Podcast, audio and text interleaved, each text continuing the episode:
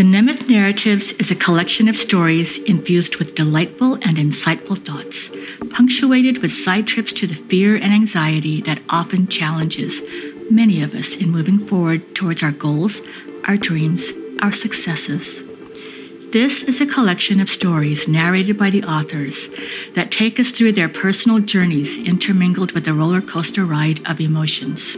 For some, it's the first time they've shared, and it started with one thought everyone has a story. Our collection of stories began as the participants coasted their creativity out over plates of comforting Filipino food. Through the sounds of joyful sharing, Alicia, that's me, Emma, and Benito explained the concept of using community friendly platform, a podcast, so that this group of younger generation artists and creatives in San Diego could share their journeys of hope. It was not an easy process. It took several months of self exploration and intuitive storytelling by each of our subjects before they each settled on a topic and allowed themselves to hear their own voice and share them with us, the audience. The culmination of self and group growth led us to our first collaboration, the Nemeth Narratives. We thank and honor our storytellers for allowing us to accompany them on their journey. And the following artists are Adrian Pangilinan, Alexis Julio, Isabel Adamos, Jessica Mercado, Kayla Galang, Marian Aguas, Marisa Rojas, Martha Gators, Pauline Scully, Seth Dasho, and Trixi Agiao. The Nemeth Narratives is funded by the Alexander and Eva Nemeth Foundation and done in partnership with the San Diego Filipino Cinema, a San Diego based nonprofit. The project is led by the wonderful Alicia De Leon Torres, a creative writer and the deputy director of the Nemeth Foundation, Emma Francisco Bautista, an award winning independent film producer, and me, Benito Bautista, an independent film director.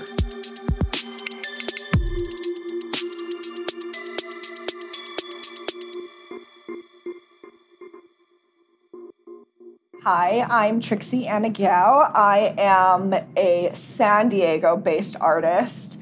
I am a mental health advocate living with mental illness. I have CPTSD, depression, and anxiety. I am also a dancer and a choreographer and a performer. I'm a creative. I love being a creative. I love listening to other people's stories, and I'm very excited. Well, huh, I'm very, I don't know, excited is a loaded word. So, not excited. I am very proud of myself that I'm actually going to share this. Um, and there are people behind me, which feels strange, but I do think it's a good thing. And I'm grateful to have their support, and I'm grateful to have your support, um, person listening at home or wherever you are. My life is full of secrets and shame, and honestly, I think that's very Asian. One day, five years ago, my mother called me crying and asked me where she went wrong as a mother. I, sitting in my living room in the middle of the day, was taken aback and didn't know what to say. Luckily, or unluckily, she kept talking. She started sobbing. She was all over the place while she spoke, but I finally understood what she was asking me was where she went wrong because my brother and I were failures. She didn't actually say the word failures, but I don't know if it was because she was so lost in her sadness that she was incoherent, or if she just knew not to say failures aloud. I can tell you it was painfully clear what she meant. I can tell you that uh, I wanted to start sobbing myself, but instead, I clenched my jaw, took a deep breath, and told her that my brother and I were adults now whatever we do with our own lives is our own decision. That was the most truthful and diplomatic I could be. Then I told my mom to go take a nap. She said, okay.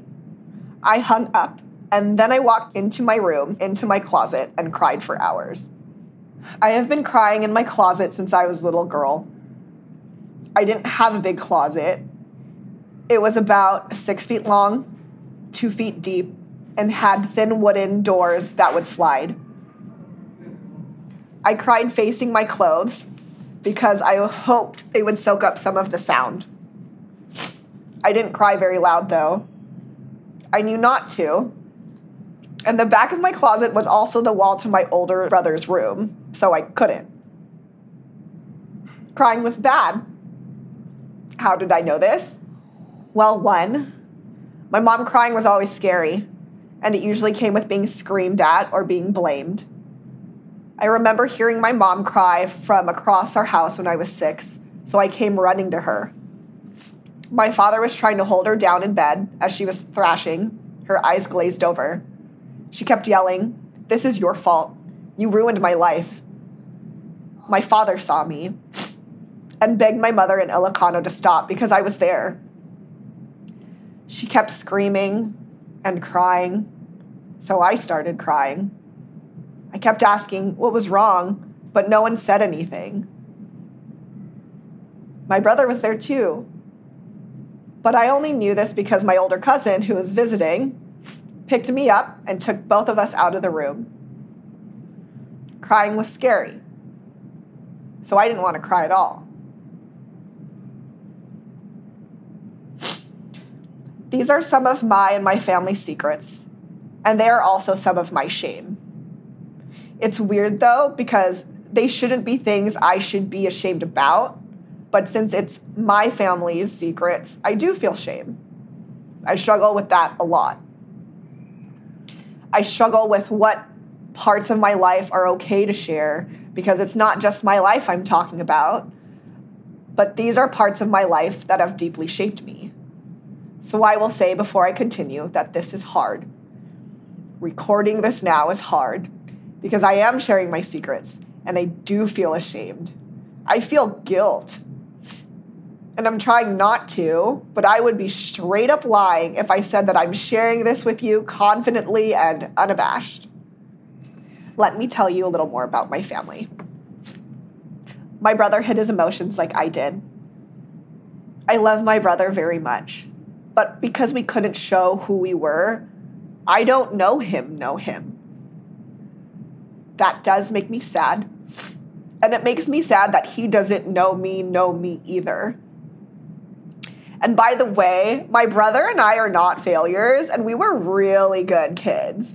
My brother got good grades, did all the sports, and went to college. I got good grades, was artsy since middle school, and also went to college. Neither of us ever got in trouble. We didn't do any drugs. We went to the family parties.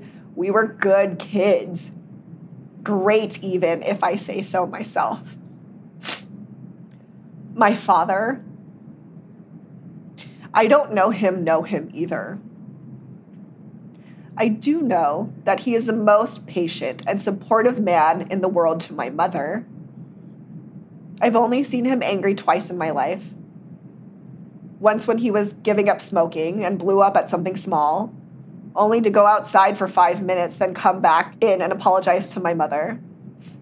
The second time was when our neighbor threatened my family. He told our neighbor to then hit him if he was going to do something. Our neighbor did nothing. And that little moment was so weird to me because my dad is a quiet and silly man. He definitely lightens up my mother. My mother definitely had my father to support her. She also had her children who did their best to support her. There was only enough room for my mother to have support. There was only enough room for my mother to have emotions and be heard. There were no real conversations, or at least I wasn't a part of any. So if you may wonder how this all affected me in my adulthood, let me tell you. It affected me pretty fucking horribly. I went to college and I felt like my brain exploded. I lost my ability to control my crying. I was losing the ability to control my emotions. All those years of trauma and repressed emotions were literally bursting out of me. And I couldn't handle it. And I was so frustrated because I had always been able to handle it. What I'm pretty sure what happened was that one, my prefrontal cortex was developing and I literally had more cognition and understanding about everything that happened to me. And two, leaving home took me out of a certain survival mode. For the first time, I was out and I wasn't having to be hyper vigilant thinking about my mother. So my brain was blowing up and burning me. And I was so desperate for it to go away that I went to therapy. Me, an Asian girl, went to talk to strangers about my problems. You know what happens when you're raised to not share emotions, focus on others, and not talk about your problems or trauma you faced? Well, for me, the secrets and shame became my identity. One thing that I still to this day struggle with is labeling myself a bad daughter.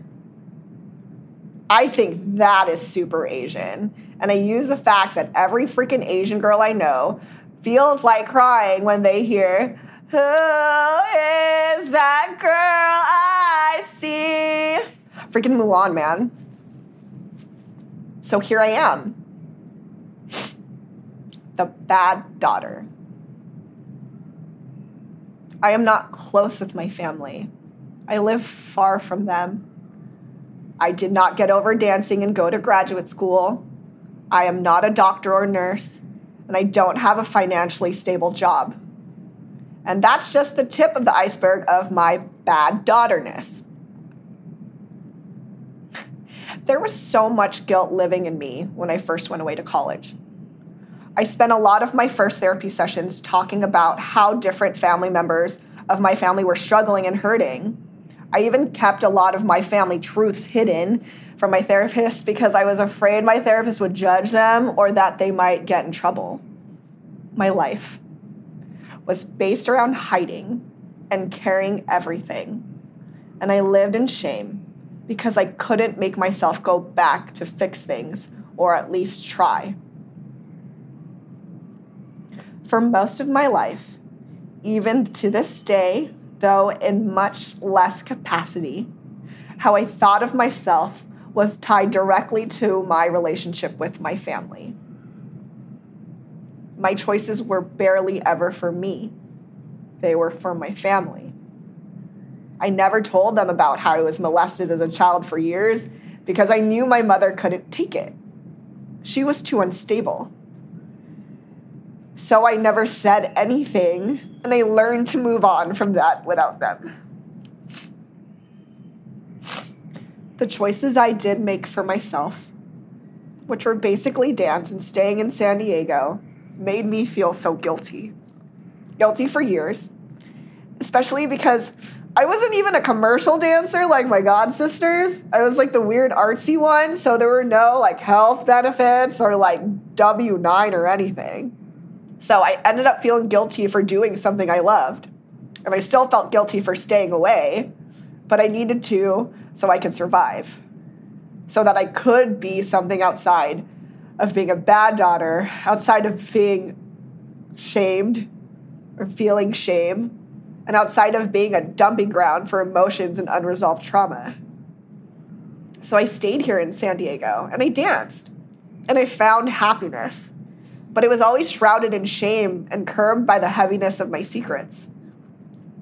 I did not deserve this happiness. I was not a good person.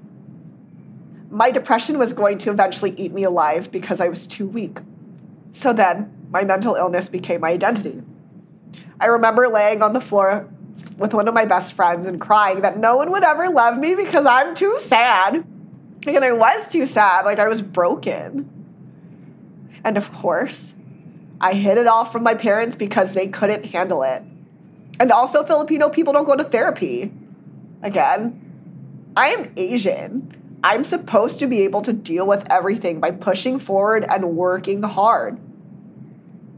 Another one of my friends in college who's Japanese said to me once Asians, there isn't always love, but there is good work ethic.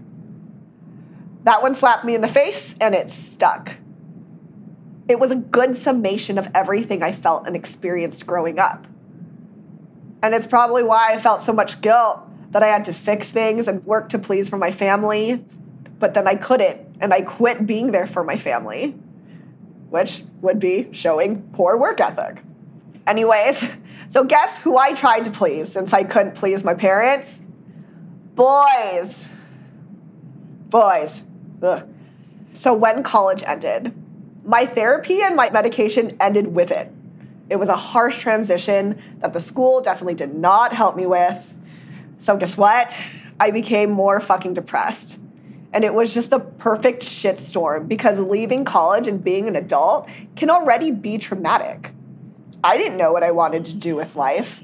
I knew I didn't want to go home. I was so depressed. I stopped eating and had to ask my best friend if we could eat lunch together so I could force myself to eat.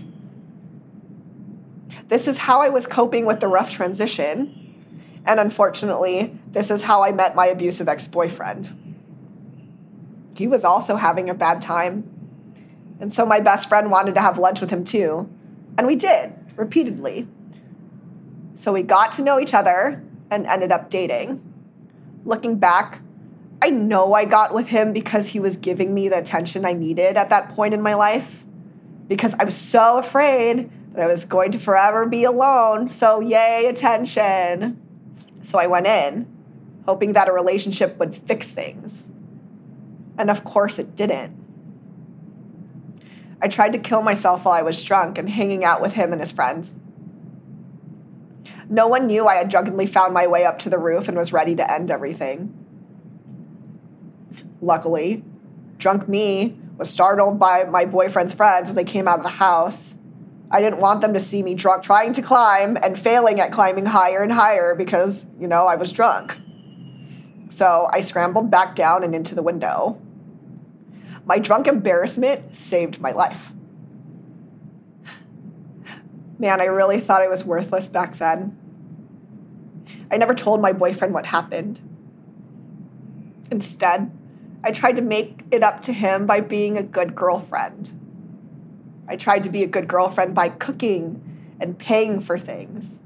I tried to be a good girlfriend by being fun and hiding all the shit that was going on inside of me until I developed anxiety tics. I would start scratching my hands or my feet together. And unfortunately, he really did not like that. I think at first he was trying to be compassionate and help me stop, but then he would get so frustrated, which would make me scratch more. He didn't know how to deal with me or my sadness, even after I told him about some of my life. To be fair, I didn't know how to deal either, but he would just get so mad. And then that would trigger my anxiety. And then we went in a cycle my anxiety, his anger, more anxiety more anger. He would be physically forceful with getting me to stop scratching, but he never hit me. He just yelled and put me down. So I really tried to suppress my mental illness more, but it never worked. At one point, I had been really suicidal for months, and I finally worked up the courage to tell him. His response was, What are you trying to get me to do? What do you want from me? He got so mad and accused me of trying to manipulate him. And he did that a lot, always telling me that I was playing games with him when I was just trying to tell him how he was feeling. There is a term now. It's gaslighting. He did that a lot. And I did feel like I was crazy around the same time, he was cheating on me, at the very least emotionally, with his coworker. He kept telling me there was nothing, and I tried to believe him so hard. I even tried to get close with her so I could feel better, but that didn't change the facts. I gaslit myself because I couldn't be alone again. That's just that that was my response. I just gaslit myself. And no one else was going to love me, so I kept trying to make it work until one day where he broke up with me. Better isn't best. That's what my therapist said to me. Not after this abusive relationship when I first came to her, but after I got with my next boyfriend. Ugh. Before I go on, I really want to say that I got really lucky finding this particular therapist. She was a friend of a good friend, and if it weren't for that, there would be no way I could have afforded her. So please, Medicare for all, please, everyone like needs help, and this shouldn't be something that people are struggling to afford. Okay. Yes, that, but really, Medicare for all. Going on, this new boyfriend wasn't abusive.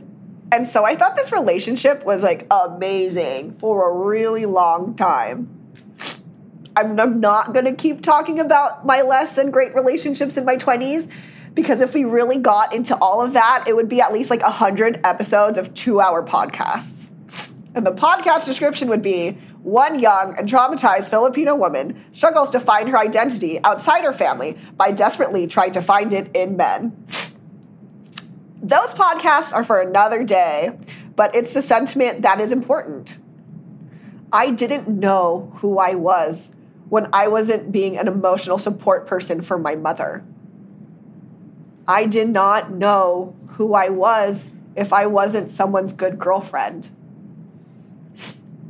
I did not know who I was besides being a sad, weak, and shameful daughter failing to keep the secrets in. It took me forever to accept that that wasn't my actual identity. I was fortunate to find something else that I could attach my self-worth to, which I realized after years already of already doing it, and it was dance. Dance was the only thing in my life that I kept consistent and constant since high school. It was the only thing I ever felt good at. I double majored in dance and psychology, so my parents could somewhat be appeased with my education. And I worked 14 hour days at four different jobs so I could keep dancing. I did whatever I could to keep dancing. And like I said, I didn't realize until I was probably about my mid 20s that being a dancer was a legitimate part of my identity. It was the only part of my identity that I shaped through being determined, creative, and focused. And it was weird to realize. Like, there was definitely a moment where I was dancing and I was like, oh my gosh, I'm what's best. The guys I dated, they got better, but really I was best. And I had an identity. And yes, part of that was the good old Asian work ethic, but it was for something I loved and something that gave me joy. Dance is how I learned to express myself when I couldn't outright say what was happening on the inside. Being on a hip hop team in college probably kept me sane because all of the anger and anxiety I was carrying had to go somewhere. Um, and all that helped me look and dance really strong. One of the first dances I made at school was actually inspired by toxic Filipino culture, and it was about a child being ostracized for trying to be different dance is where I learned I had what it takes to produce shows and make things happen. It's weird how much you can make of yourself while you're doing something else. I was creating my identity all along, but I couldn't see it. At the time, dance was just a means of holding on and making sense of anything. And so now that I'm better, like I'm, I'm actually purposely creating a path and I'm more aware of who I am and it feels so much better. It just feels better. Like I wish I could take what was ever on the inside of me and like throw it at you so you can understand because going from all the way down there to where I am is just it's it's so weird. It's so it's like cool because a lot of times you think people can't change and things don't change, but they do and they can. And I do believe in that. So, yeah, I wish I could somehow transfer that feeling, but I just want to say, like, that's real. Change is real. Being, being becoming better living a better life, being able to do all those things, like they're real. There is still a lot I don't know about myself. There are still a lot of secrets and shame within me that I don't want to carry, and I'm still figuring out how to put them down. We have not discussed this outright, but I still don't know how to disentangle my family trauma from my Filipino heritage, or even if I should. Where I am today is the beginning of my healing journey. And it's taken me a long time to get here and say how I want to heal with as minimal guilt and shame as possible. It's taken me a long time to know what my boundaries are. I do not want to heal from trauma with my family. I do not want to look for closure in my mother. I love my family, and I hope they are healing, and I hope they get the closure they need, but they can't get it from me. I've spent my whole life hiding who I am and what I need just to fill my mother's needs and to keep some sort of peace. But I don't want to do that anymore. I just want my own identity. I don't want my happiness to be contingent on whether or not I can give my family what they need to get from professionals. I'm not a professional. I am I am their family member.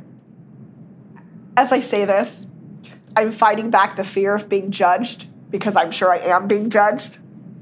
I'm sure there are people that are taking my words about my life personally, and that there are people who are thinking, well, wouldn't you want your children to forgive you? That to me is selfish. No. If I do the same harm to my children, I hope they only forgive me if they need it for themselves.